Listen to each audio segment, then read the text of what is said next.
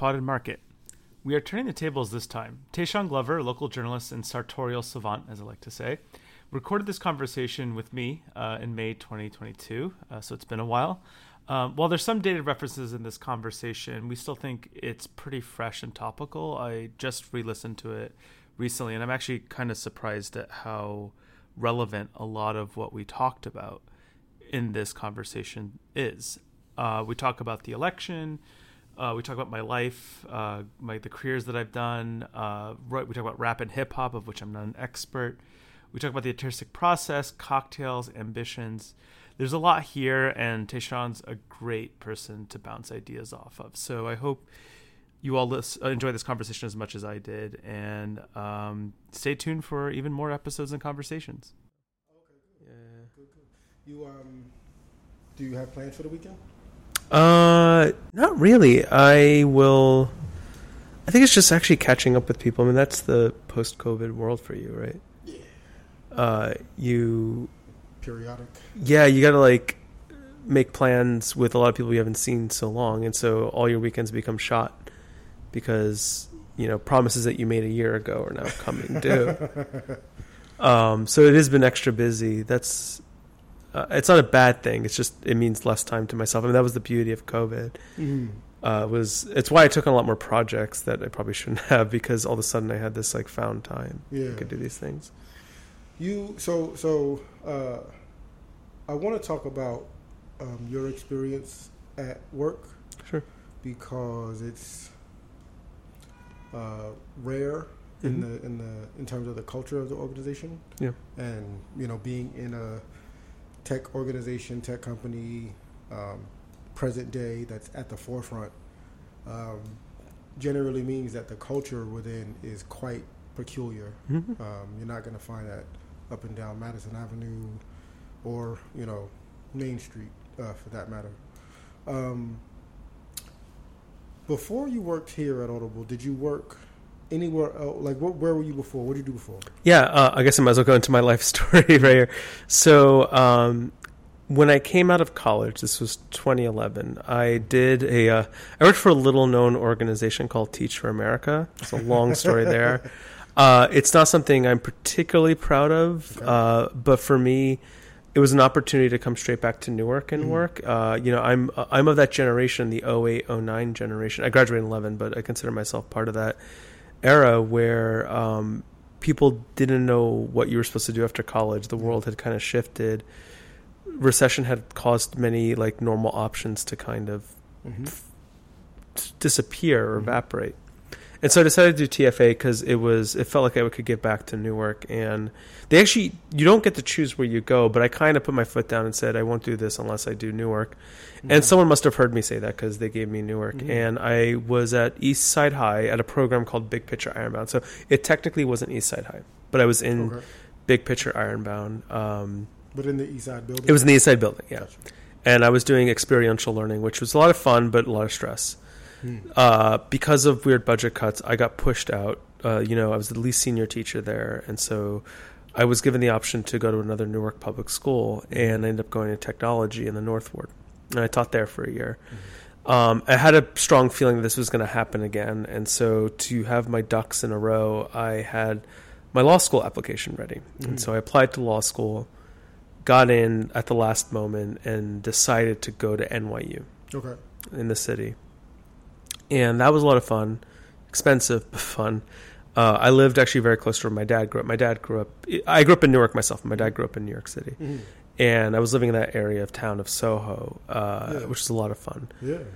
And I said to myself in law school, like whatever I do in law school, I'm going to come back to Newark, mm-hmm. and I did, and I ended up working for a law firm. Well, while I was in law school, one summer I actually worked for the New Jersey Institute for Social Justice when mm-hmm. Dr. Brooks was actually running the organization. Now it's mm-hmm. Ryan Haygood, a, a, really great guy. I like him a lot. Mm-hmm. But I was there when Dr. Brooks was there, and um, I uh, knew I wanted to be back in Jersey, and so I got an associate job at Lowenstein Sandler, which is actually originally a Newark firm, but they moved out in the 80s to Roseland, where they still are.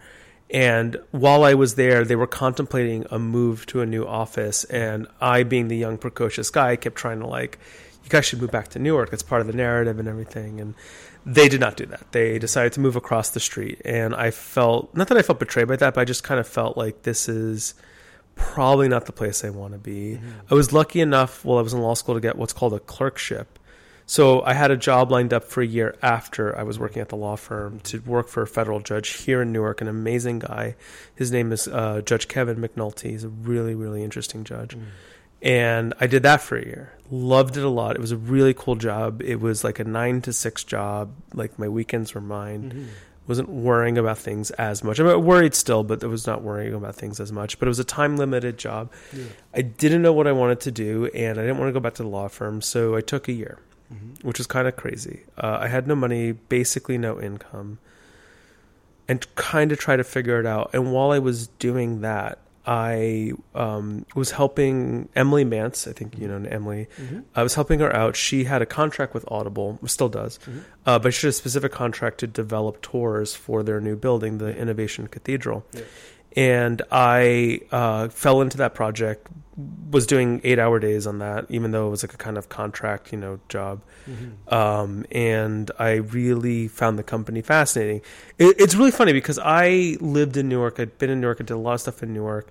I knew Audible was there. Mm-hmm. I did not know that they were trying to do all this stuff for mm-hmm. Newark, and I was blown away by this because it just was kind of amazing that they were doing this narrative about coming to Newark in 2007, trying to build out their community presence and trying to turn the city around, at least from their perspective. And after doing that, I um, I noticed a job position that was open, mm-hmm. and I applied for it. Um, got noticed because of the work I did for the tours. I actually gave the press tour for the opening of the building. Was quoted in NJ.com, and I think that opened some doors from what I know. Mm. And uh, I've been at Audible now for two and a half years. Mm-hmm. I was initially in the office of the founder, so Don Katz. I mm-hmm. worked for him. Um, very recently, I moved over to the Global Center for Urban Development, which is where Aisha Glover is, mm-hmm. and I've been doing a lot of work um, on these Newark specific initiatives. Mm-hmm. Uh, a good example is Newark Working Kitchens, mm-hmm. where uh, we've been running it since April 2020. It's basically a food delivery program where we use restaurants in Newark. Yeah. Um, you know, restaurants, you know, like uh, Kyle Campbell's The Walla. Um, uh, Sihana's in it, um, uh, Pita Square, Vonda's Kitchen, uh, Uncle Willie's down in the South Ward. Mm-hmm. Um, all these great restaurants are in the program, and we basically put a set number of meal orders per week with them, and they deliver those meals to people in public housing, homeless populations, yeah. community organizations. That's been a lot of fun. I've been managing the finances for that for about a year and a half now. Mm-hmm. Um, I also work on some of the uh, initiatives we have about making Newark a more a place for, attractive for young people.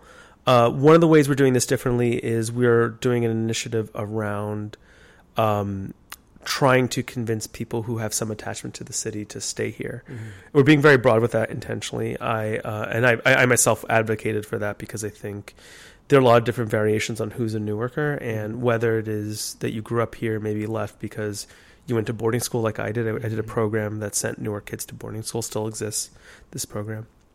Um, or you know maybe you came here for Rutgers Newark and um, you're trying to figure out what you want to do.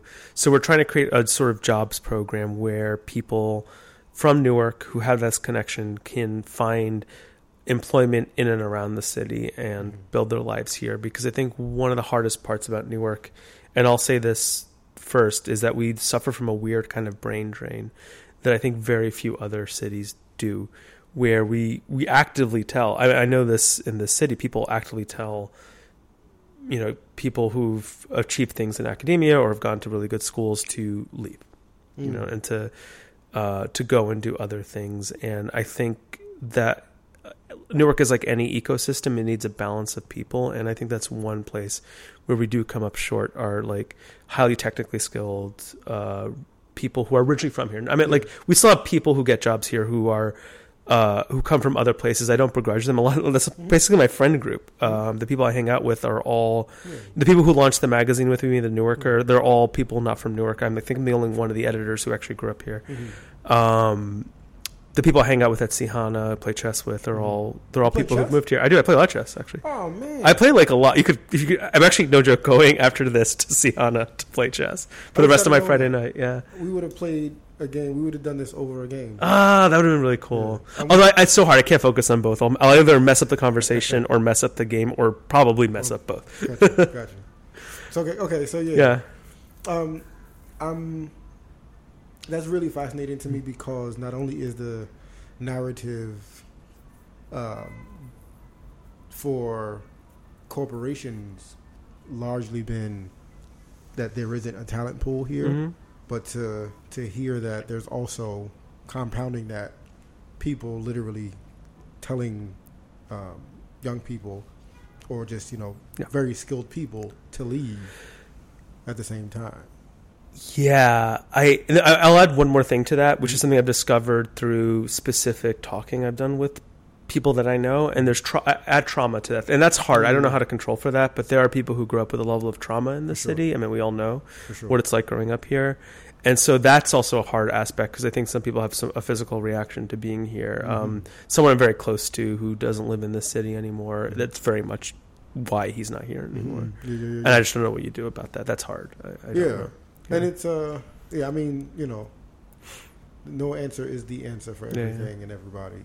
But um, yeah, it's it's just it, I've I've really really come to be more interested in what is the narrative being told of a thing, Mhm. um, because I think um, that the narrative is most important. I think Yeah. it's more important than the truth even, um, because we create truths out of narrative.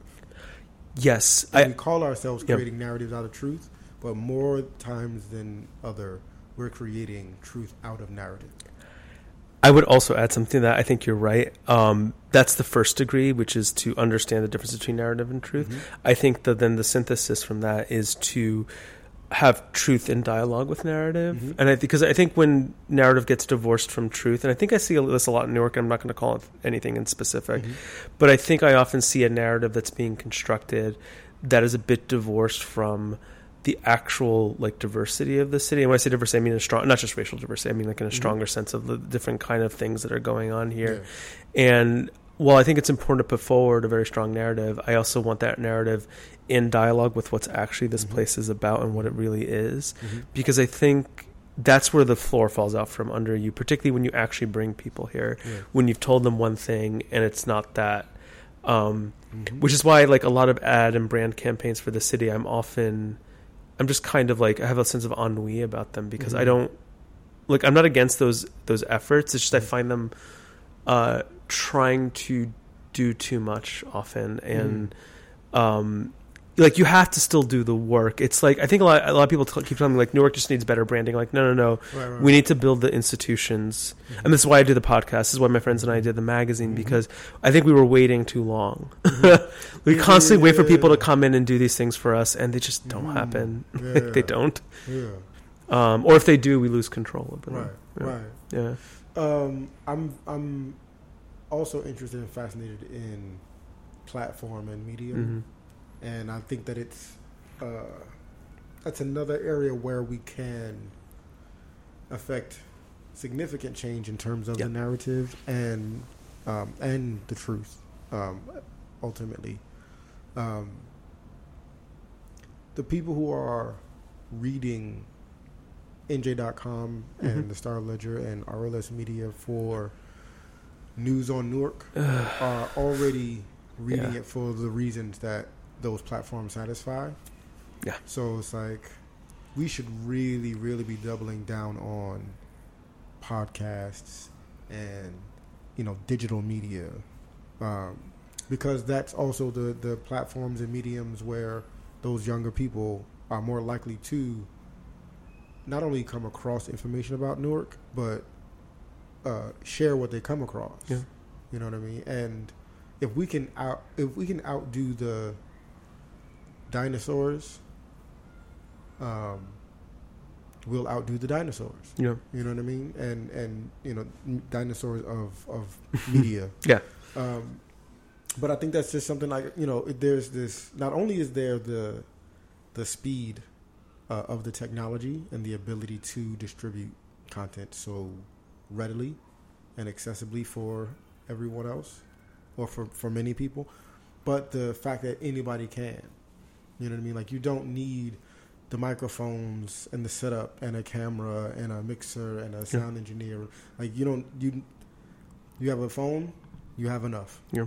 You know, and and it's been proven. It's not even it's not just a thing to say for the sake of the debate. It's proven. Like, Yeah. You, you you need so very little nowadays. Um, so it's so important for us to take advantage of what we do have. I actually like. You're right. I like the democratization of media, Mhm. but I do like the formality that comes with, or the rigor that comes with formality. I, these things, these two things, I think, are often in tension. Uh, Mhm. I don't want to get too meta about like these things, but like the act of you setting up the microphones here, right? Me setting a time for my podcast. Um, the the sort of try the copy editing we're now doing for the uh, the magazine. These things I think do matter. Like yes, we have the tools now; they're much easier to access. But I still think formal processes are important because uh, that rigor is so important to what we do. And I, I, I- get asked a lot in Newark. It's actually kind of blows my mind about how to start a podcast, and Mhm. it's particularly with younger people, but in general. Yeah. And the first thing I say is, do you know what you want to talk about? Right. First of all, B, why are why should I listen to you? Right. And that's the, it's the second part that people often miss. Uh, and I'm not perfect with this myself. I'm still trying to figure out my own show, but I often have kids coming up to me and wanting to do the next iteration of some kind of rap podcast to discuss music, Mhm. and I don't begrudge them that wanting to pursue a passion, but at the same time, I keep saying, you know, not everyone wants to listen to you and your friends discuss, you know, your thoughts on the latest. Yeah, like yeah, you know, yeah. Kendrick Lamar just dropped something, right?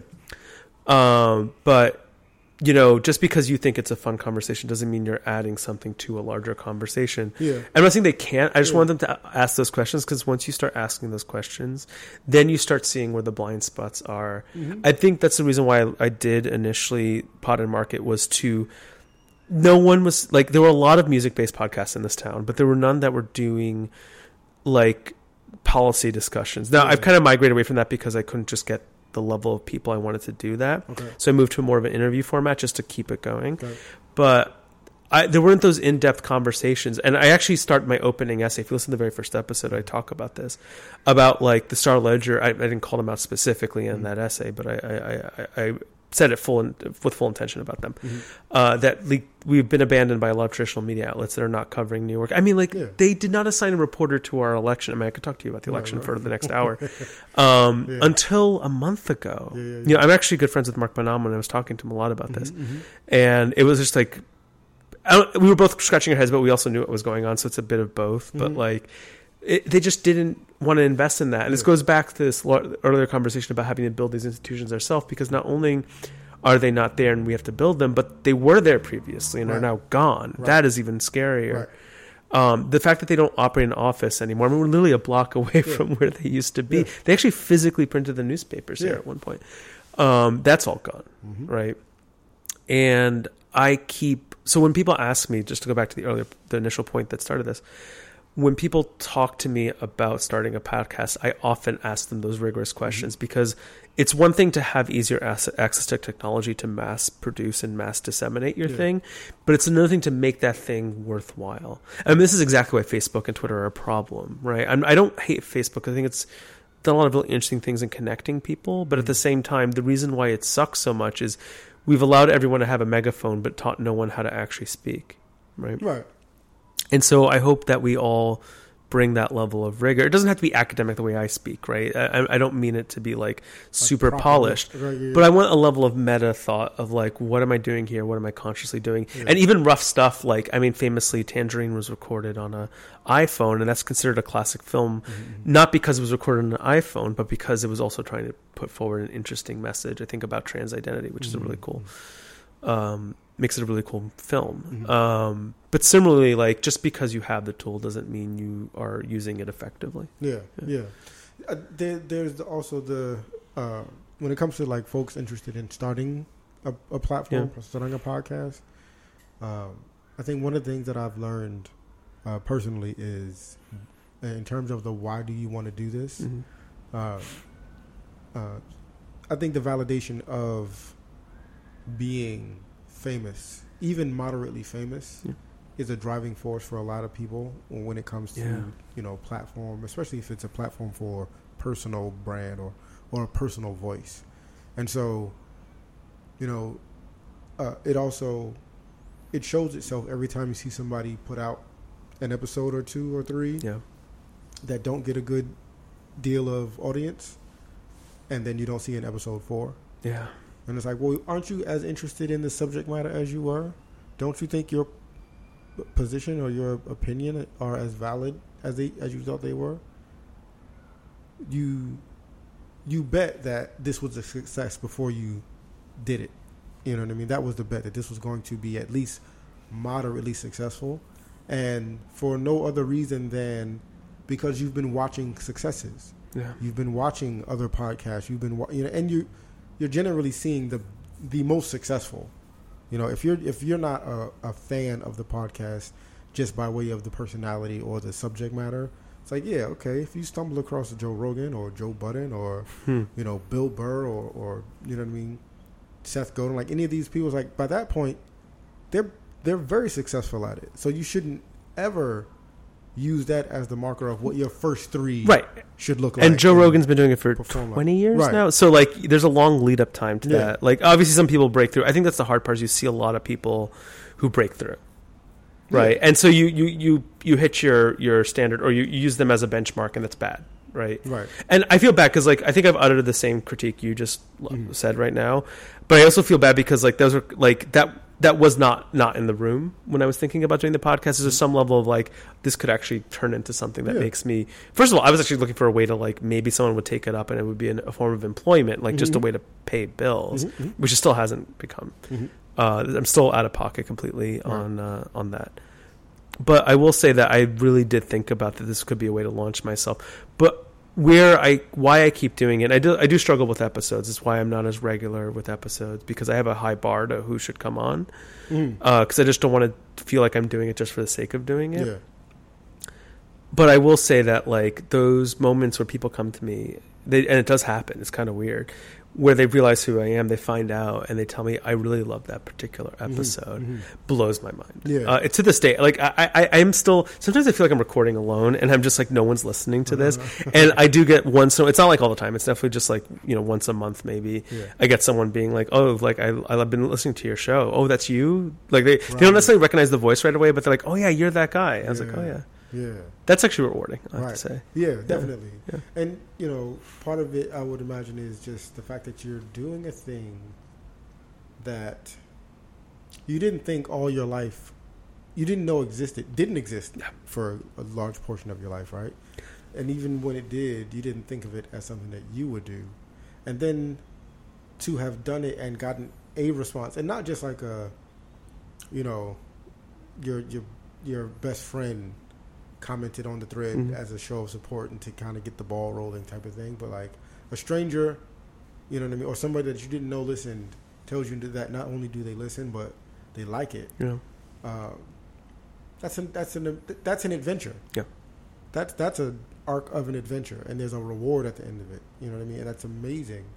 Uh, it's just there are there are more things to consider, and I think or, or time has got to be given more space. yeah, Um, it's like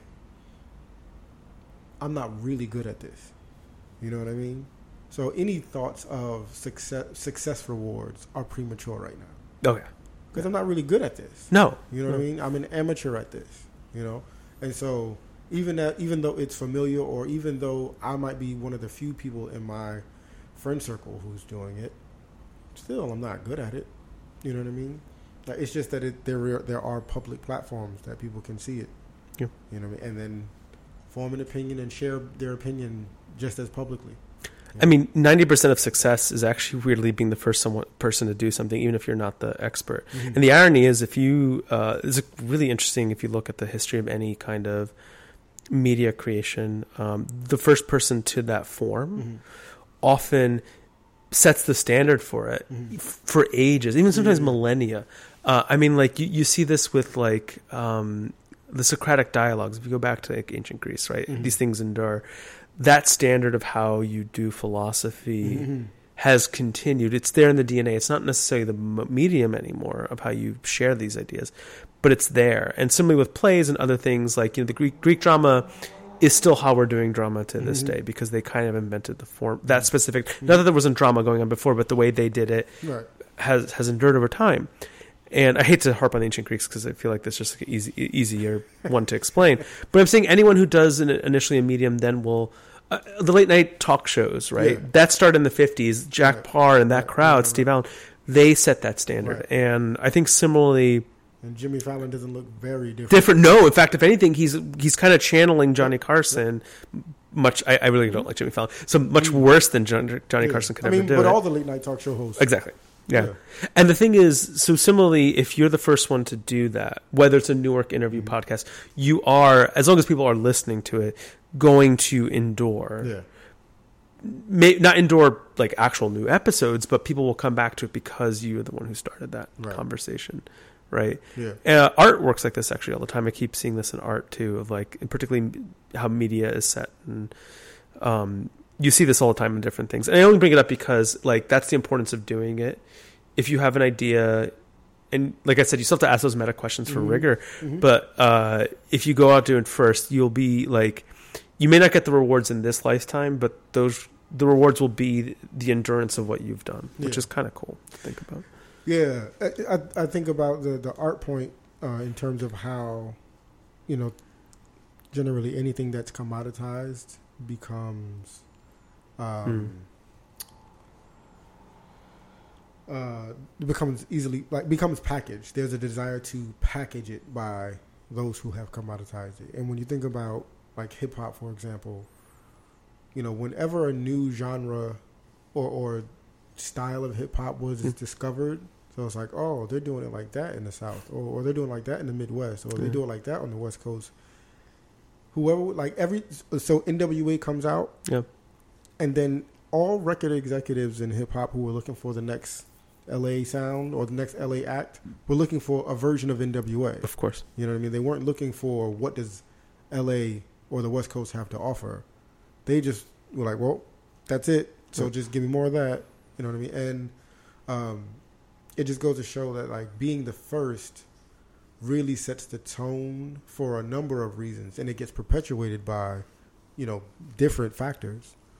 But I think it's important you mention commoditization because what commoditization does is incentivizes the worst aspects of that medium. Mm-hmm. I, I, think, like you know, it's it's very funny that you mentioned NWA because, like, within ten years, what is the dominant form of rap, at least on the radio? And what yeah, you're listening to is gangster rap, right? Yeah. Like, it's the era of Fifty Cent and yep. and and uh, um, you know, all the the greats. I yeah. say, you know, I'm actually not. This is not my genre. I'm actually talking extemporaneously. But here. yeah, I mean, but like you see that right because the, the, the, like what commod- the commoditization does is it, it, it creates a sort of um, mm-hmm.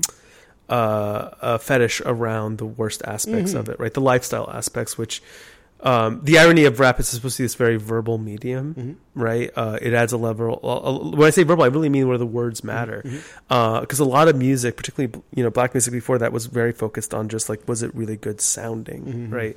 Whereas rap is like more really deeply involved in the lyrics, and the lyrics mm-hmm. are what matter, and the beat on the back is just there to kind of yeah. give it musicality, yeah. right? Which is kind of fascinating. Yeah. And the irony is, what becomes more important is the sort of the feuds and the um, the the beefs and all that stuff, mm-hmm. and then it eventually becomes all about like uh, an aesthetic lifestyle mm-hmm. that you see white kids in the suburbs. This is like the irony of the, the 2000s, yeah, yeah. right, where all the white kids in the suburbs have like baggy pants. Yeah, you know, the, they have that look, mm-hmm. right, and that's what per, has pervaded. And I sound like an old person here, where it's like you know the message about hip hop didn't break through. It was this stupid thing about like gangster rap. Um, it was so funny. I went to boarding school and even saw this like pervading boarding school culture. It was kind of bonkers. that, yeah, uh, yeah, I mean, hip hop and, and, rap music are so interesting because they are they they are simultaneously the music is simultaneously fact and fiction, mm-hmm. um, intentionally, and it's accepted. Um, and it, it kind of gets silly whenever either side becomes under scrutiny and criticism. Yes. It's like, oh, I thought you were telling the truth. It's like, mm, well, you kind of suspended reality for all of your favorite artists when they said a thing that was clearly not the truth. and now you want to hold up this person for not Yep. being the truth. Yep. Or vice versa. It's like, you know, you, you only want to ever hear the truth, and then somebody says something, you know, with some imagination and and expanse to it, and it's like, oh, Kendrick Kendrick puts out a new album, and hmm. it's like, people don't know how to take it because they only want to hear what they've heard and liked from Kendrick. Yeah.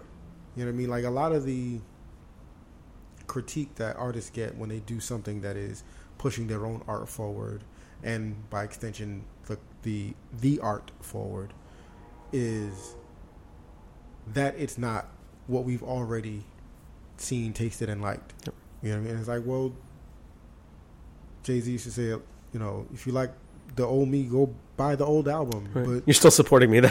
yeah, like you can, like you can have that. Yeah, yeah. You can't have that. That's not Mhm. that's not being restricted from anybody or withheld from anybody. It's right there. You you already know the name of the album. Just go buy it. But if the artist is to be the artist, then what their role and their job is is not to do what they've already done. Right. You know what I mean? Um, You have a lot, actually. Uh, God, I don't know if you want to stay on this point because I, I, I often think about this a lot Mhm. in terms of art, a little bit older artists, but you know, previous generation artists, Mhm. where they do enter these weird phases. I, I've always had this deep fascination with uh, David Bowie, Prince, and George Michael. mhm. One reason is they actually all died the same year, it's, and it really affected me heavily because I loved all three of them. Yeah. Um, but they also uniquely have periods in their life where they go on this kind of weird, um, you know, sort of like Jesus in the desert for 40 days kind of Mm, thing. Uh, yeah. Not 40 days, it's longer than that, where they're fighting their labels. For David Bowie, he goes to Berlin Mm-hmm. and actually dabbles in fascism as an aesthetic thing. It's really weird. It's actually one part of David Bowie I really don't like. Mhm. Um, but it also has some of my favorite songs out of that period, so Mhm. I, I don't know how to come to terms with it. Mhm. Um, but similar to George Michael, he fights his label. Prince famously fights his Right. label. Uh, probably the most famous fighter the most famous. of, of the three for doing that, right? And why are they fighting their label? It's to regain control Mhm. of the artistic expression of their music because they're being told by the label, Mhm. stick to what you've been doing already, right? Um, for George Michael, it's not, you know, not really admitting to his to his Mhm. gayness, right? Mhm. for Prince, it's not going into this like you know deep space of like things are fucked up. I mean, Mhm. Sign of the Times is basically Yeah, that, right? yeah. Um, and for David Bowie, it's similarly like he needs to. He's trying to find this new art form and quite, can't quite figure it out. Right. And the label just really wants another, you know, Ziggy Stardust or something yeah, yeah, like yeah. that. So I think it's hard with artists. I'm, and I'm not an artist, but I feel like I know enough of their stories to see that they constantly have this fight of, particularly if they're commercially viable. Like this doesn't matter as much when they're not commercially viable because they get to do whatever they want. Mhm. But where you have not only your own like wealth at stake, but also these artists don't live alone. Like they, they're corporations in their Yeah. own right. A corporation is a strong term, but they're they're operations in their Yeah. own right. So you have all these people who do their tours and work on them. They're the Mhm. people who put out their stuff, who promote them. All are relying on them to be continued Yeah. to be this entity, and so there are also social pressures to to maintain that level. Um, but they're artists at the end. That's why they've broken through, and so Right. they're always, if they're, I think, a good artist, going to be constantly questioning what they're doing Right. and wanting to see a new medium. No, there's some who just constantly keep doing it and doing it well. You mentioned Jay Z. I think Beyonce is a, a good example of someone who just keeps putting out really interesting new stuff, but Mhm. is not also like it's also very commercially viable. I think it's maybe Mhm. the kind of beautiful intersection that is Beyonce. Mhm. Um, but not all artists are blessed with that. Some have to break the glass to to to understand what they're Yeah. doing. Yeah. Yeah. yeah, and so many just don't have the. They're not. They don't come into the career of it Mhm. with that footing. Yeah. and that being rooted in, you know, building the art career that they want to build. Um, there is there's always that dangling of the carrot, and and this is outside of you know art and music. This is everywhere. Like there's all that dangling of the carrot, or like you said, the incentivization, where um, you've tasted success, and now the machine tells you, well, if you'd like more, we know how to do it Yeah. and you have to do it this way. And it's it's so ironic because for many, if not um, all, you know, of these artists, um, their first attempt to get some record executive to listen uh, was not successful. Mm. You know what I mean? The record industry, you know, Um, not to keep referencing Jay Z, but Jay Z talks about how every record label Mm-hmm. uh, said no at the beginning. You know what I mean? And literally every record label saying no would tell most people this is not for you. Yeah. You know what I mean? So to turn Well, around and tell that same Right. person, I know what's for you, it's like, nah, you can't possibly. Ah, that's interesting. I didn't even think about it that way because that that's really hard because like that's the weirdness. Like everyone ha- like to go back to narrative. Everyone like has this. You know, everyone loves a narrative that they're fighting something and they're Mm-hmm. fighting some kind of machine. So that where that could also go wrong is like the person legit Yeah. has no art and they're constantly telling no, but they're telling themselves that like it's just because I'm an, uh, like I'm unrecognized as an artist. So you Mm-hmm. get that kind of weird. We often find this in comedy right and we make fun of these kind of people whether it's in reality like reality tv is a good example Mm-hmm. like that american idol was just that the every first episodes of the season was just schadenfreude you would just watch these people who were deluded Mm-hmm. into thinking that they were geniuses and completely fall flat Yeah. and the irony is some of them would actually end up having careers because of that because they were kind of a For novelty yep. yeah but on the flip side you're right it takes a level of pushback and being told you know i don't think what you're doing is like good or viable or whatever to give you a little sense of like stake in that game Mhm. into wanting to push forward something because when someone says no that gives you a little more of a um, an ability to f- stick to your guns and, and try to form your art Yeah, knowing knowing the no's is better than knowing the yeses often. Yeah, but you need the yeses to keep you going. I mean, like it's it's such a weird. I I- like I hate to be so like dual natured about this. Like everything is nothing and Right, right, right. everything is true at once. But like you still need yeses to like Mm-hmm.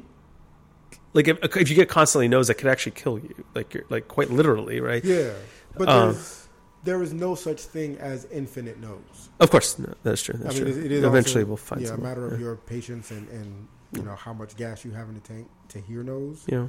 But it's an impossibility that you'll only hear no. Mhm. You know what I mean? If you keep if you persist at whatever, like Yeah. pe- like there are people who have um, met success and been mediocre. They they found a yes though, you know, somewhere.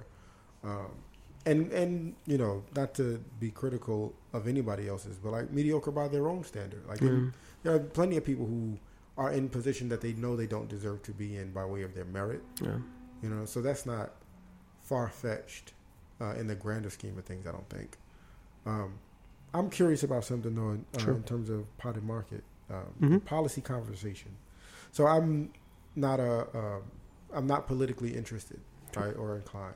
I do think, Nor is most of Newark, as we learned in this Yeah. last election, where And- and 16,000 people voted. yeah, I'm actually writing an essay for the magazine about this because it drove Yeah. it, this thing drives me nuts. Sorry to interrupt, but No, no, that's, I just want to make that point. but I mean, you know, I want to talk to you about it um, specifically because it's like, yeah, um, there is a great number of factors that I think uh, point to why Newark has the political landscape that it has Mhm, at the mhm. various you know plateaus and levels, right?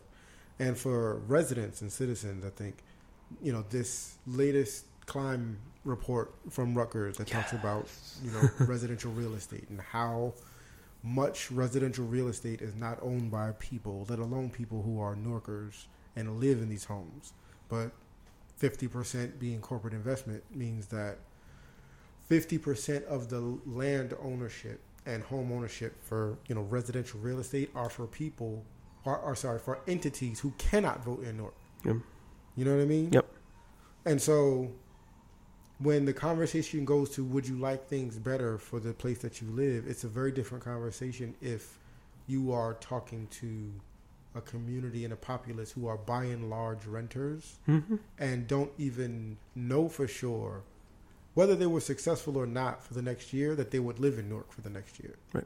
You know what I mean? They might just bounce over to East Orange or bounce over to Irvington. You know, they, you know, the landlord might sell the house and they'll Mhm. end up moving to Elizabeth or moving to Atlanta or whatever. You know what I mean?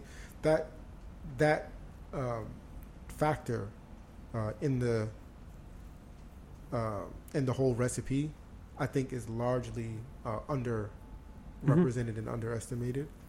Um, and I think that until things like that are given more attention and addressed, uh, people, you can't really art. It's a really difficult argument to say Yep. to folks you should vote anyway. Yeah. Like if all you're going to say is, "But you should vote anyway," it's like, all right, but you know, I should do a lot of things anyway. Yeah. So as I've been thinking about this essay, one of the things I didn't want to do was talk down. Mm-hmm. Uh, it's uh, the essay that I'm writing is not so much directed at ten percent of Newark's electorate. I think whatever the number is, yeah, right? yeah. Vote in this election. Oh, how that's bad! You all are Right. you know effing up here. No, no, that's not it. I, the, what I'm focusing on is what are, how do we create a culture around feeling invested about that? And I actually the essay is going to be a little more focused on structural things that we can do to make elections more relevant. yeah. Um, less so. That's a larger problem. I don't know how to solve that. Right. Um, I would argue. Actually, I, I've asked Professor Trout to come on. I think he's initially agreed, but Mm-hmm. we got to find a time because I do want to talk to him about the methodology behind the report because I'm Yeah. deeply fascinated by it. But the deep irony is, as much as I saw the city share this article, I'm trained as a lawyer. I kind of know what's going on. Mm-hmm. There's very little the city could do about this because this is like not something that's within the city's power to necessarily fix Mhm. put a pin in that because I want to talk about more about like what the city can, does right around Yeah. these things and what it does wrong. But to get back to the political culture thing, I think um, we do ourselves a disservice, and I think it probably has to do with machine politics. I, I- think I will lay this at the uh, feet of machine politics, Mhm. where we have way too many elections at random times Mhm. where no one's paying attention, uh, and that's by intention. It looks like uh, we have races. We have like constituencies without a, without constituents per se, like or constituents without constituencies. Uh, like the at-large position is uh, a relic of re- Yeah. 1960s reforms. It turns out it's really not a good reform. I would Mhm. argue. Uh, the fact that we had four people run Yeah. for four spots last time Right. is just a sign that it's like not a good position because it doesn't even have competition. And Mm. Who are they representing? The whole city doesn't make any sense. Yeah. Um, it'd be different if you only got one vote. Right. Right. But you you vote four times. It makes no sense, right? Right. Why? Like it essentially gives power to. Uh, it actually reinforces majority politics, which is actually really fascinating. Um, but other things like you know the fact that the election's in May, so it's off cycle, off cycle. So it's Mm-hmm. off cycle year wise. It's off cycle uh, month wise. Mm-hmm. It really makes people go like, oh, there was an election going on. But that's kind of the point. yeah. Um, and it, it's a really this is the problem with incumbency advantages. They're really hard to undo because the incumbents want them, and the incumbents are the ones usually empowered to change Right. that.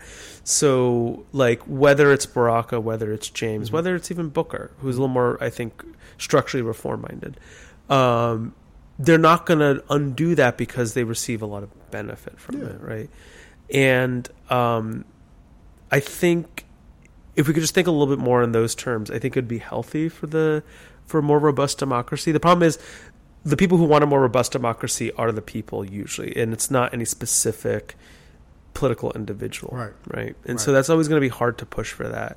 But sometimes it does happen because of like either you know randomly a person comes into power who actually ends up believing that. I think this is the story of Lyndon Johnson. Weirdly, it's a this a boy from the South ends up becoming the president who finally enacts the Civil Rights Act. Like, how does this even happen? Right. It's just like the weirdness of history. Yeah, there yeah, happens yeah. to be someone who, you know, he himself had taught Mexican kids in Texas and Mhm. developed a weird, you know, feeling about those issues. Um, but himself was an uh, like if you read Robert Caro's biographies, which I really recommend you guys do, you you learn how much how corrupt he was, and he, Mhm. he actually had his own version of corruption going on. For sure. But um, similarly, maybe someone will come forward and change it, or maybe there'll be a popular like I don't know, uprising is a strong term, but like maybe demands that there be fixing going on because um, I, it just it is re- like politics in this city are very very odd.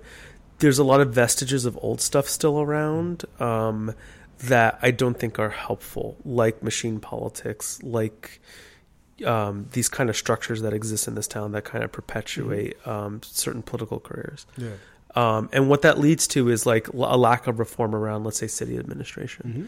which I think is it's amazing that it is when I talk to people on the street, and I know this because I actually, for full disclosure, I helped one one of the candidates run for one of the offices, and I learned this very like fascinatingly that almost everyone complained about city administration, Mhm. yet that was not on anyone's platform, Of course. Yeah. and it blew yeah, my yeah, mind because I'm like, this is like people complain about Right. getting permits all the time Right.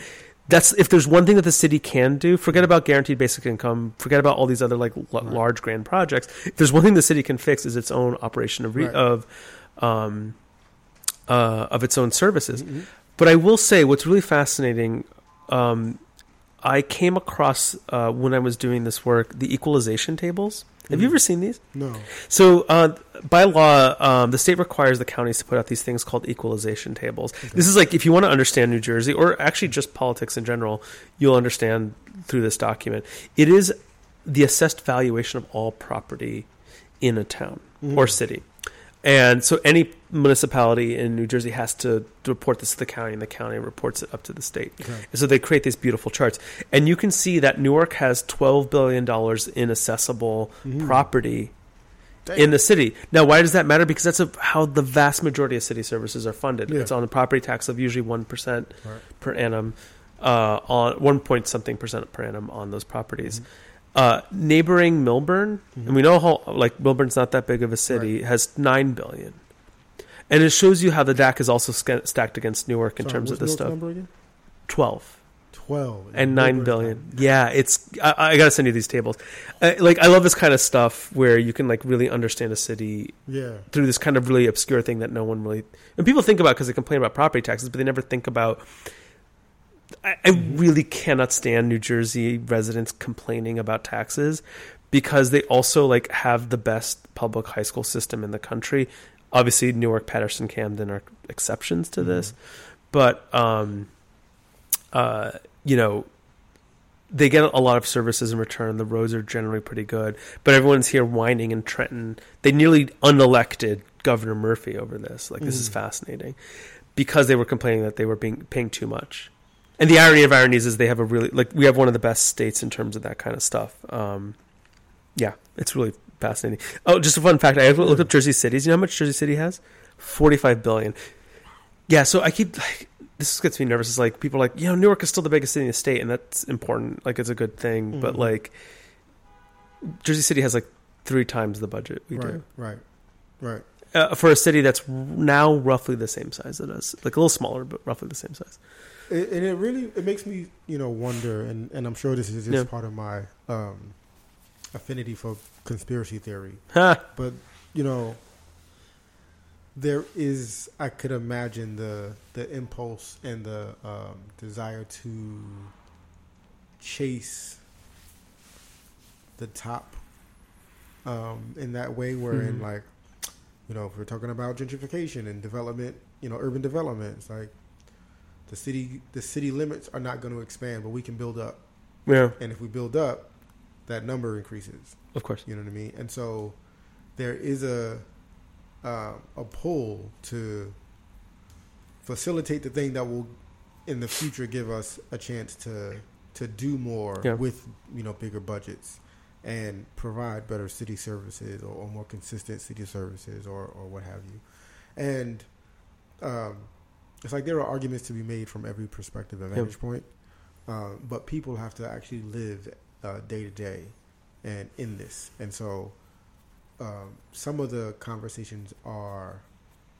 It feels like some of the conversations are appropriate for academia, hmm hmm and but they're being um, thrown out at residents as a way to stop the conversation there. Yeah. It's like if I can, if I can, if I can mention a thing to you that you're not uh, sophisticated enough to understand, like Mhm.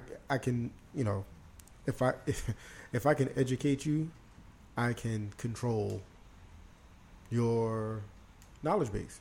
hmm Like if I'm the person that's telling you what a thing is, then I decide how much I'm going to tell you about that thing. Well, that's propaganda 101, isn't Yeah, it? Like, yeah. yeah. um, I feel like there's a little bit that goes on in the city um, For in general. I mean, like, there's different people doing it different For ways. sure. Um, but there's a lot of agitation around just the fact of getting people agitated to then fuel a political election or some kind of push for some particular thing. Yeah. Um, but it's empty oftentimes because it's just about that moment and it's Mhm. not about a longer enduring thing, I find. Yeah. Um, which may explain why we keep making the same mistakes over again in the city or letting people make those mistakes for us sometimes. Right. Um, but your point is totally right. I mean, like, and that's the difficulty because there's often the we're seeing this nationwide. It's not just Newark, but the sort of the divisions between the sort of academic and the theoretical, and the base interests of normal normal people, Mhm. like, and their their interests, right? They're like Yeah. really day to day interests, and you often get a talking down to effect, which is why I think a lot of people are upset with elites because you often have elites saying, eh, not on, they're not necessarily wrong all the time. They sometimes do know what may be the Yeah. best thing for everyone, but the problem with that is that doesn't align with what people see as their own interest. Right.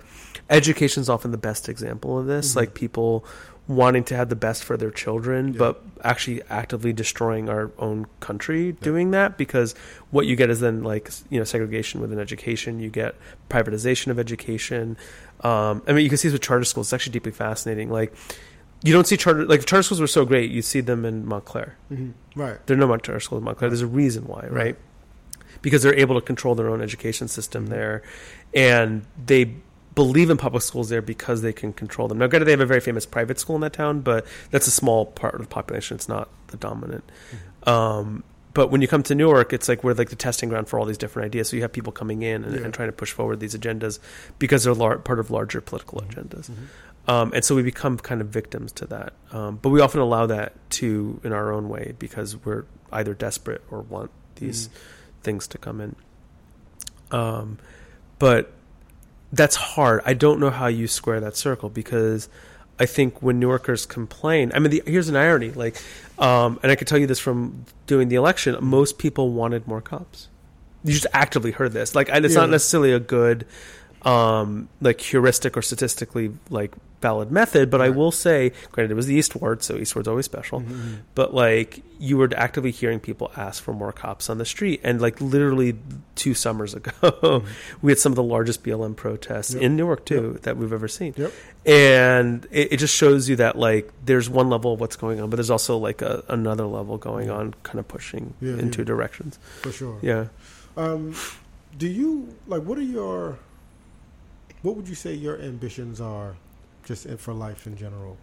I used to have them. I, Mhm. I think this is the thing about getting older. Uh, Maybe it's not true. I don't know.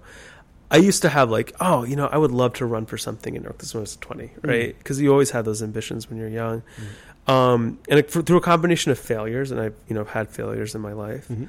uh, and a slow learning process, you start learning that the best way to live life is not to plan too far ahead. Right. Like you have to plan for certain things, like you know the fact that you're going to die Mhm. right? You have to plan for that. that. That's a real thing. But to stop planning, like I need to do A to get to B to get to C to get to D, Right. is when you start realizing that sometimes the path is its own direction. It's it the path defines Mhm. itself, Mhm. um, and that the surest way to disappointment is to plan something. Mhm. I think there's a, a Christian variation of this is like you make plans and God laughs, yeah, right? yeah, yeah. This kind of thing. And so I've learned to be a little more open to a lot of different things. I still maintain a sense of what I want to do. I think one of my dreams would be to just like make writing in an expository way, sort of like essays and Mhm. maybe even fiction writing and playwriting, um, a little more integral to how I actually live and make my life. Yeah. Um, I've been working a lot of like I have a novel that I've been working on for a while, play I've been working on for a Mhm. while. None of this has seen the light of day for Mhm. good reason. Mhm. Um, but I eventually want to turn that into something that like actually both adds to the community, to a larger dialogue in this town, Yeah. um, and also builds up stuff here and builds up my own career. And I think what happened when I took that year off is I finally came to the realization that to be ambitious is to focus on the local Yeah. build out these institutions. I know, my God. I don't know if it's a sign. Maybe I'm doing something wrong. the light, thunder's like, no. um, but to build out the podcast, to build out the um, um, the magazine, to Yeah. build these institutions here. I would love to teach essay writing Mm. locally, um, maybe at an institution like Rutgers, Mhm. um, to to undergrads, and and to bring. I think we've like as much as people keep doing STEM, STEM, STEM, like we're we're kind of getting lost in the STEM world and not doing enough in terms Yeah. of thinking critically about our lives and what it means and examining things in a non-scientific way. Yeah. And so I'd love to do that. Um yeah, otherwise like I mean maybe the most ambitious concrete thing I would love to do is open a cocktail bar, but that like that's far Mm. off in the future. Um, partly because it's just so expensive in this town with liquor licenses to do that. Yeah. It actually drives me nuts. Yeah. Um, but I know I sound like I'm, you know, sixty, saying like you know, the be- not to have any ambitions is the best ambition. Uh, but I'll tell you, a year of unemployment is a sobering experience. hmm Yeah. Um, if anything, it, it actually made me less hungry. Weirdly, Hmm. yeah, So so let's talk about the cocktail yeah, uh, interest and and the cocktail bar. I think oh, I think um, inevitably I'm going to end up in the hospitality business in Nice. some fashion. Um, uh, and I'm glad I haven't entered it into it as of yet. Um, uh, but I do think it's a it's a future and Mhm. eventuality. Um, what what is it from from what I've seen um, of you? Like you are, uh, you seem to be someone who has. Um, once your interest is fixed in a thing, hmm that's what you've decided you want to spend time and energy doing, and you might create a thing around it, or you might just develop a new habit uh, of it. Um, what is it about cocktails, and like, is it is it like the chemistry of it all, and the hmm you know what I mean? Yeah, Yeah, it's it's a bunch of things at once. So it's the it is the chemistry. The it's it's it's a it's an art in the old school sense of the term. Like it's a discipline. yeah, I think this is often lost in art. How much it's a discipline. It's actually why I got. I'm a, I, I'm a, I'm a board member of the Newark Arts Council, and I appreciate the art scene here. But it oftentimes feels like it's um, almost more about the message than it is about the actual discipline of the art, which gets me a little frustrated. yeah. Um, that's not everyone. I'm just saying this. Like I think it's generally art across the board. It's not a Newark specific sure. problem. Um, but if you want to be successful at cocktails and do really well with them, you're gonna have to understand it's not flashiness. It's about just understanding structure. Yeah. Um, it's doing the homework. It's realizing that free pouring is not a real thing. uh, measuring is your friend. right. Um, and what I love about it too, though, is there's an aesthetic coolness to it. Yeah, Um, I had a lot of fun in New York City going to these great cocktail bars. I saw them in New York City. I see them in Jersey City. And I just keep wondering, we don't. Why can't we have that here? And you're eh, you'd be amazed at the headwinds I get at this all the time. And I'm actively constructing a bar menu for two new things that are going to mm-hmm. open. Mm-hmm. And the pushback, not for these guys, but for the mm-hmm. in general, I get with I'm like, I want to open a cocktail bar where there are no shots, no wine, no beer. And the pushback, and no food for that matter, the mm-hmm. pushback I get is just like, well, no, you have to have this. And I'm like, well, they do it in Jersey City. Mm-hmm. No one bats a fucking eye. Mm-hmm. And yet, like, Yeah. we're here, and I, constantly getting questioned about that Right. stuff drives me nuts. right, right. And I understand like what they're saying. I'm not naive. I understand that like there's a business Mm-hmm. plan there. They're not saying this just because they're against the idea, but they're deep realists. But the problem with realism is it often delves into cynicism, and cynicism. The best expression of cynicism I've ever seen is um, it's knowing the price of everything but the value of Mhm. nothing, and it's a bit of that. It's just it, it becomes penny counting instead of idea building. Now the penny counting is important Yeah. because it's how you survive. But when you have no idea, you have no coherence of concept. If you're just constantly following whatever Right. whatever prevailing wind is at the time, uh, you lose a sense of your idea and you fail. I can name a bunch of institutions in Newark that opened up that did not Mhm. believe in their own concept Yeah, yeah, and have duly failed yeah. because they refused to understand where they were, right, what they were trying to do, right. but also sticking to their own guns because I think people do lose a lot of respect to a restaurant that doesn't maintain a sense of itself and maintain a standard For sure. because it just becomes any other place. Yeah, Right. yeah, yeah. It's like um, the you know when I think about realism and the the injury hmm that that realism slash cynicism um, can bring, it's a lot of times in that you think you know the story, and you know a story, you don't know the story, you know, or you may know a number of stories, but there are so many stories that you haven't heard, Yep. and you've only reinforced the stories that you already kind of invested in. So you've looked for more stories along those lines, and you know those storytellers. You look for what other other stories they tell, which are going to be the same story or the same types. Um, I'm you know similar to the whole idea that narrative is more important than truth. To me, I think that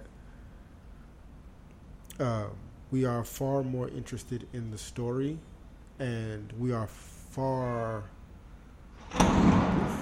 we are incredibly um, You know, it's so funny. On, on Pod and Market, I have a tradition of calling out every time a siren goes by, and like I have a joke that you can't find a single episode without a siren. Yeah. That is new. That's new. That's a new one. Yeah. Sorry for the listeners at home. That was that was lightning. yeah, right. Yeah. Um, but yeah, there's like the the we really really underestimate how good we are at telling ourselves stories. Oh yeah. You know what I mean? Like none of us live in reality. We all live in the individual stories that we've told ourselves Yep. About ourselves and about the world around us. And so, you know, when somebody presents an idea that is new, it's like that new idea is going up against a lot of stories Mhm. that contradict it. You know, and the fact that the stories contradict it doesn't mean that the truth or the reality contradicts it. Yeah. You know, but they're just conflated often. Yeah, there's a, uh, a a great Portuguese writer. He won the Nobel in '97 called José Saramago, and he wrote famously "Blindness," which you may know because it was turned Mhm. into a film in around 2007 Mhm. six. He wrote this book called "The History of the Siege of Lisbon," and the conceit of the book, it's really fascinating, is that the uh, this monk who's writing the history um, of the siege of Lisbon makes an accidental deletion. Uh, what's called a deleatur in Latin, like a, a deletion, Got it. And that actually changes the history. Yeah. And if you think about it, what is history? This is like the meta-analysis Yeah. of history. As someone who prof- I profess myself to be a historian, Mhm. I I've always one of my actually another ambition I have. One of my dreams is Mm. to write the post sixty seven history of Newark Mm. from sixty seven to maybe 2020, 2022. Yeah. Um, it call, I actually have the name for it, it is Chasing the Renaissance, which is uh, um, if you live in Newark, You know, the word Renaissance has a loaded loaded for meaning. whatever the math is, and I'm Yeah. sure you'll do it quicker than I will, but the 67th year after 67 is like what, like 20? Uh, it would be 30, 20, 34. Yeah, yeah, yeah.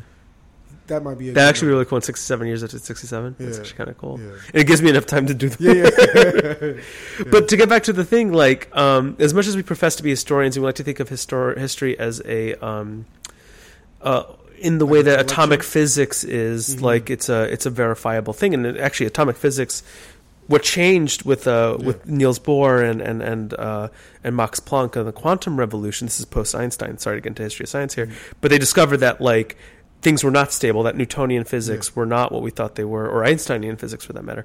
Um, but things were actually superstates of dueling co- uh, contradictions, Mhm. uh, probabilities actually. Mhm. So similarly with history, um, we think of history as this like verifiable, like it is the re- like Yeah. you know like this happened on this date. But it really what history is um, is this is the stories told over time, verify We've developed mechanisms to help verify things, but at the end of the day, it is the story that we tell ourselves. So if we construct a history Mhm. that is, you know, America had its declaration on July fourth, seventeen seventy six. That in itself is a story Right. right? That's a narrative we've all chosen to believe Mhm. because it seems to be verifiable. Mm-hmm. Um, but if we went around telling ourselves that the actual history is Game of Thrones and Daenerys became queen in 1776, Right. and we all tell ourselves as if that's truth, and now maybe that won't stick because maybe there's some other aspect to history that's more grounded. I don't know this yet, but it is really weird to think that like I'm, I'm really looking at a history book. I'm looking at Isabella Wilkerson's Yeah, book yeah, yeah. f- from here, right? A book I've read and actually got to meet her when she visited Newark. Oh, dope. Yeah, she was great. Uh, I got to. It was a great conversation I got to have with her. Um, she, you know, if that were like just like like, you know, The Alchemist, which is right below Right. that, right? Just that, and we call that the history. Yeah. What is history? But we choose to believe that is. It's a dark place to go, but it's a very interesting one because it, it does question what are those narratives. It does get a little bit to what you were saying earlier, right, about narrative and truth, and Mhm. like what is more true than the narrative that you believe. Yeah. Right. Yeah. We we factor in history as a collection of, and we don't factor the deletions, Yeah, and that's uh, that's what history is as much as it is the collection of stories. Um, you know, we we know. It's like the, the, the cool thing to do uh, uh, in the last, I'd say, three years is, uh, particularly on you know social media, Mhm. is uh, it's, it's become especially cool to point out the first black person to such and such, yes, of course. Right. yeah. or what things were invented by a black person, or what. And it's like um, this history has existed and has been documented for you know as long as this event, you know, from the time of this Yeah. event. However, the deletion is why it's so cool today. Yeah.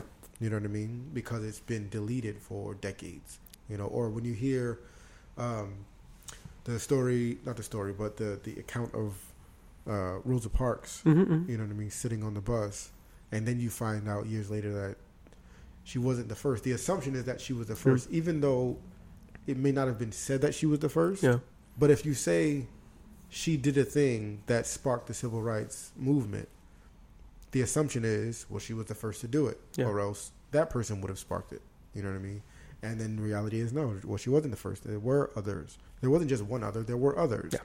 And so, you know, those things have been removed, and that removal of data and accounts um, and events uh, is the history as we've learned it. Yeah. You know. I, you know what's funny is it is super popular um, to do this. Not so much uh, Rosa Parks is much more recent, but I think of like much more with ancient civilizations and, or ancient medieval, whatever you want to call them. Yeah. These other civilizations, which I do love. I mean, I one of the things I loved doing when I was teaching was to teach about like this is what I hate. Like, there's a lot of assumptions made about Newark kids. Like, they only want to learn one type of history. They actually fell deeply in love with like Japanese history and like you know ancient feudal Japan. And I was like, it's a really cool structure. I mean, that's the whole point of studying another culture is to learn something that is kind of different. Yeah.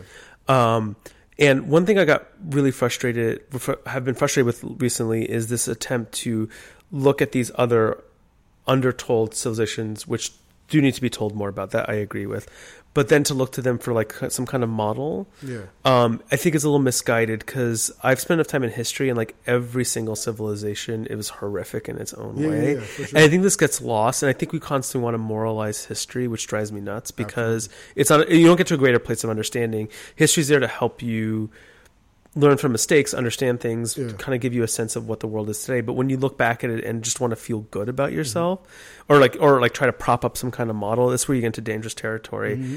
Uh, like a, a good example is the Aztec civilization, which is a really cool. And this is not to deny they're cool and complex, but when you get people being like, you know, like look at this beautiful civilization that was destroyed by the Spanish, which is true, they were. Mm-hmm. Right?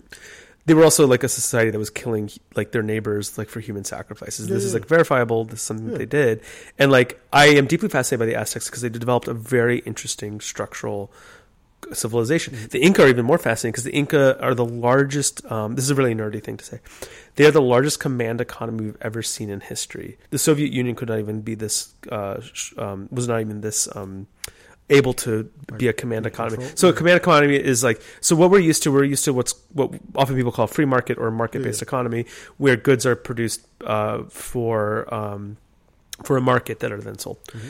What the Inca did, uh, without any currency and without a writing system, 2 Mhm. things that almost a lot of other civilizations that were large Yeah. at the time had, uh, they were able to actually command the entire empire to produce an X amount of food or X amount of thing, and Mhm. that thing was produced. Mhm. Uh, and sustain themselves for a very long time that way, Mhm. uh, which is kind of fascinating. We have evidence of this.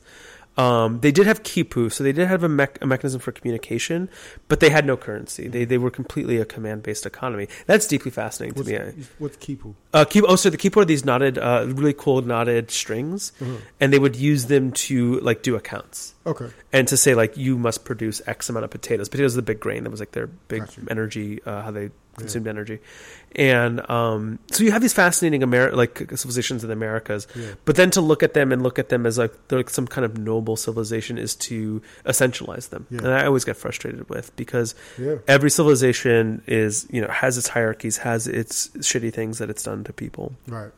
And I get nervous when we don't bring that aspect of history of being of like completely honest about that kind of stuff. Um, Yeah. but that's true. Like, but I think that goes both ways. Like we you talk about that with European colonial settlerism too, yeah. right? I mean, it goes into everything. Like all, Mm. all the stories that we uh, take in as the reference of humanity Mhm. stories. You know, take the Bible for example. Mhm, Like the mhm, Bible is a collection of stories of events in people's lives and people individual life stories or just events that included you know certain people. Yeah. But you know, at any point in the Bible, with the exception of um, Jesus Yeah, yeah, while he was alive, or um, Abraham before any. I'm sorry, not Abraham. Uh, Moses. well, yeah, like you, you've got Adam, Oh yeah. Abraham, Abraham, Moses, Jesus, Okay. right? You could argue that at some point, you know, these people, these men were the most faithful men to God Mhm. of their lifetimes, right? You can't argue that about anybody else in the Bible. You know what I mean? Like there are there are you can't argue that David was the most faithful. You know? David couldn't build this temple because his hands were unclean because Right. of, for killing Uriah the Hittite. Sorry. Like- that, that part is all Yeah, yeah. documented. It's Yeah, yeah. clear that he is not yeah. the reference of faithfulness to God for that time period. Like he wasn't the the the best at it Although I'll tell you, he's a much more interesting character for sure. because, like, like I mean, Adam is a very boring character because, like, I mean, I guess you could create a cool story around Well, that, yeah, but like, story's so brief with that. yeah, but it's actually really like it takes up what four pages of, of Genesis, not even probably less than Yeah. that. Um, whereas David like has a long history, how he comes to power, at least Mhm. by the terms of the Bible, and Mhm, his relationship with Saul, his relationship with Right. Jonathan, which Right. is Right. interesting queer story. Yeah, yeah, yeah, yeah. um, and then uh, further his relationship with Bathsheba, and, Mhm. and that is a that's a mini series. I've always wanted to do that as a mini series, Yeah, but yeah. you're right. He's he's the one that has the most problem Right.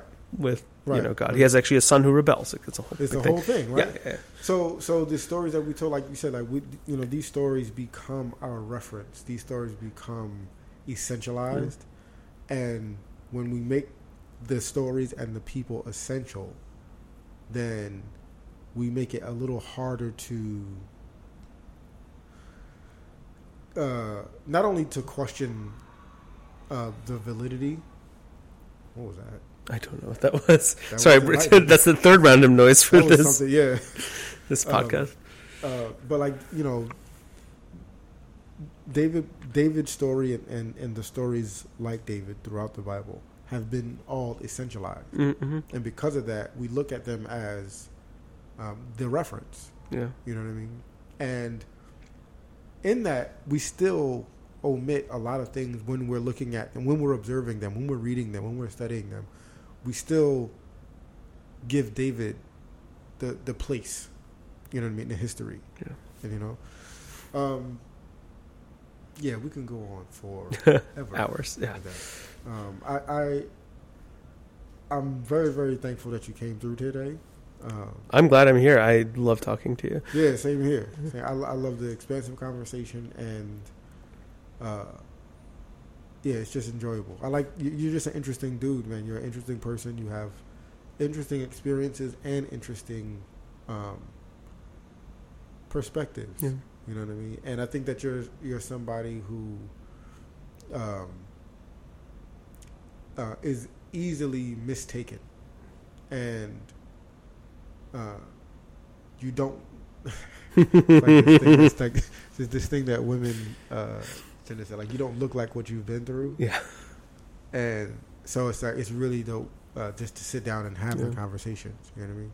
yeah. I want to thank you because like you, um, it's so funny because you like I, I often when I describe you to people, i the first thing I'll say is best dressed in Newark, and I and I stand by that. I stand by this. Uh, I, I wore this shirt specifically so I could at least have some color and some uh, some interesting look. I uh, I just don't have the energy. I don't know how you do it. I, I I look at what you wear and I'm like, God damn it. He's trying. He's putting work into this. um, but I love talking to you because I think it just reminds me of all these great conversations I have in Newark. And I Mhm. think one of the biggest misconceptions about this town is that we don't do this, yeah, and yet sure. we do and, yeah, and we have deep conversations. They're not always like about particular subjects. I think people think we talk about in this down. We can talk about meta philosophy yeah, yeah, here, for sure, and we do. for sure, quite fluidly. Yeah. yeah, yeah, yeah. Thank you very much, man. Of course, thank you. Yep.